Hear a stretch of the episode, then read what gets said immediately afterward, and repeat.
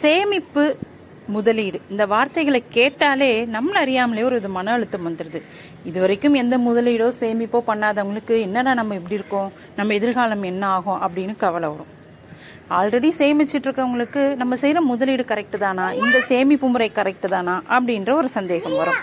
ஆனா சேமிப்பு, முதலீடு இதெல்லாம் வந்து ரொம்ப ஈஸியாக பண்ணலாம், என்ஜாய் பண்ணி பண்ணலாம் அப்படின்னு சொல்கிறாங்க ஜப்பானியர்கள்.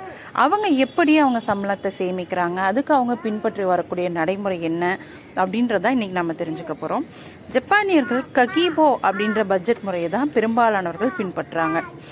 அப்படி என்ன, இது என்ன அவ்வளோ ஈஸியான வழிமுறையா, இதனால நமக்கு என்ன லாபம் கிடைக்கும் அப்படின்னு பார்த்தாக்க, ககிபோ பட்ஜெட் முறை அப்படிங்கிறது வந்து இருக்கிற பணத்தை வச்சுட்டு எப்படி நிறைவான வாழ்க்கையை வாழ்றது அப்படிங்கிறத அடிப்படையாக கொண்டது தான்.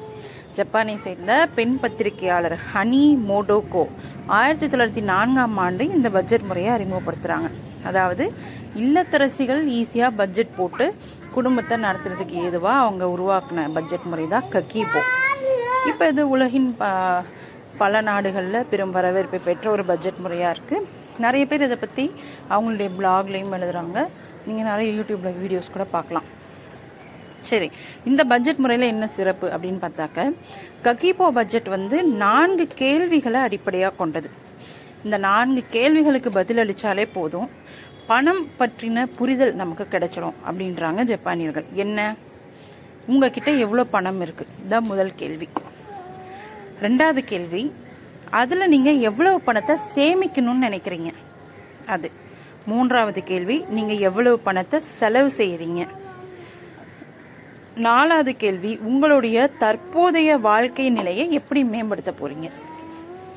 இந்த நான்கு கேள்விகளுக்கான பதில் உங்ககிட்ட இருக்குது அப்படின்னாக்க இதோட அடுத்த ஸ்டெப்புக்கு போகலாம். அதாவது கணக்கீடு. மாத தொடக்கத்தில் என்ன பண்ணணும், உங்களுக்கு சம்பளம் வந்த உடனே வீட்டு வாடகை, கடன்களுக்கான வட்டி, மின்சார கட்டணம், இந்த மாதிரியான அடிப்படை செலவுகளுக்கான தொகையை ஒதுக்கிடணும். மீதி இருக்கிற தொகையை வச்சு சேமிப்பு மற்றும் பிற செலவுகள் அப்படின்னு திட்டமிடணும். ஸோ ககிபோ முறையில் என்ன பண்ணுறாங்கன்னா, செலவுகளையும் வந்து நான்காக பிரிக்கிறாங்க. அத்தியாவசிய செலவு, அதாவது உணவு, வாடகை, இந்த மாதிரியான விஷயங்கள் இதுக்குள்ளே வருது. அடுத்தது விருப்ப செலவு, அதாவது நம்ம விரும்பி செய்யக்கூடிய செலவுகள், தனிப்பட்ட செலவுகள். ஒரு பொருளை வாங்கணும்னு நம்ம தனிப்பட்ட முறையில் ஆசைப்பட்டு வாங்குறதுலாம் விருப்ப செலவில் வகும். இது வந்து தவிர்க்கக்கூடிய செலவுகள் அப்படின்னா அவங்க வகைப்படுத்துகிறாங்க. அடுத்தது கலாச்சார செலவுகள். சில செலவில் நம்ம செஞ்சே ஆகணும். மாதத்துக்கு ஒரு முறை ஒரு சினிமாவுக்கு போகிறது, இல்லை ஒரு ஹோட்டலுக்கு போய் சாப்பிட்றது, இந்த மாதிரியான செலவுகள். அடுத்தது எதிர்பாராத செலவு, மருத்துவ செலவு, இல்லை வண்டி திடீர்னு ரிப்பேர் பண்ணுறது, இந்த மாதிரியான செலவுகள்லாம் எதிர்பாராத செலவில் வரும்.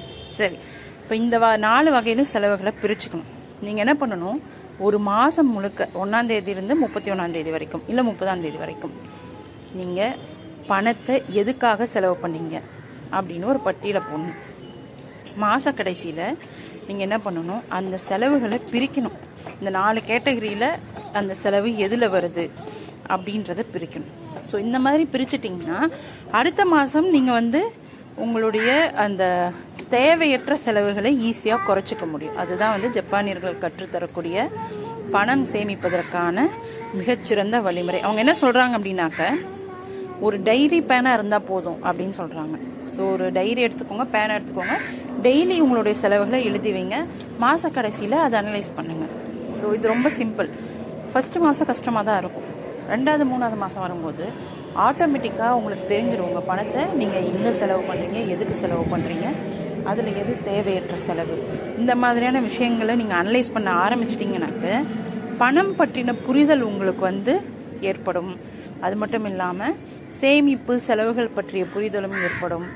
இது வந்து இருக்கிற பணத்தை வச்சு நிறைவான வாழ்க்கையை வாழ்வதற்கு உங்களுக்கு மிகப்பெரிய உதவியாக இருக்கும் அப்படின்னு தான் ஜப்பானியர்கள் சொல்கிறாங்க. எனக்கு தெரிஞ்சு பெரும்பாலானவர்கள் வந்து, நான் யூடியூப்லேயும் பார்க்குறேன், இல்லை பிளாக் போஸ்ட்லேயும் பார்க்குறேன், இந்த முறையை பின்பற்றி நான் வந்து ஒரு ஆறு மாதம் ஏழு மாதம் அளவுலேயே வந்து என்னால் நிறைய பணத்தை சேமிக்க முடிஞ்சது, தேவையற்ற செலவுகளை தவிர்க்க முடிஞ்சது அப்படின்னு பாசிட்டிவ் ரிவ்யூஸ் தான் போட்டிருக்காங்க. ஸோ நம்மளும் வந்து இது ஒரு ட்ரை பண்ணியே தான் பார்ப்போமே. முயற்சி செஞ்சு பார்க்குறது தப்பு இல்லை அப்படின்னு தான் எனக்கு தோணுது. நீங்களும் இதை முயற்சி செஞ்சு பாருங்கள்.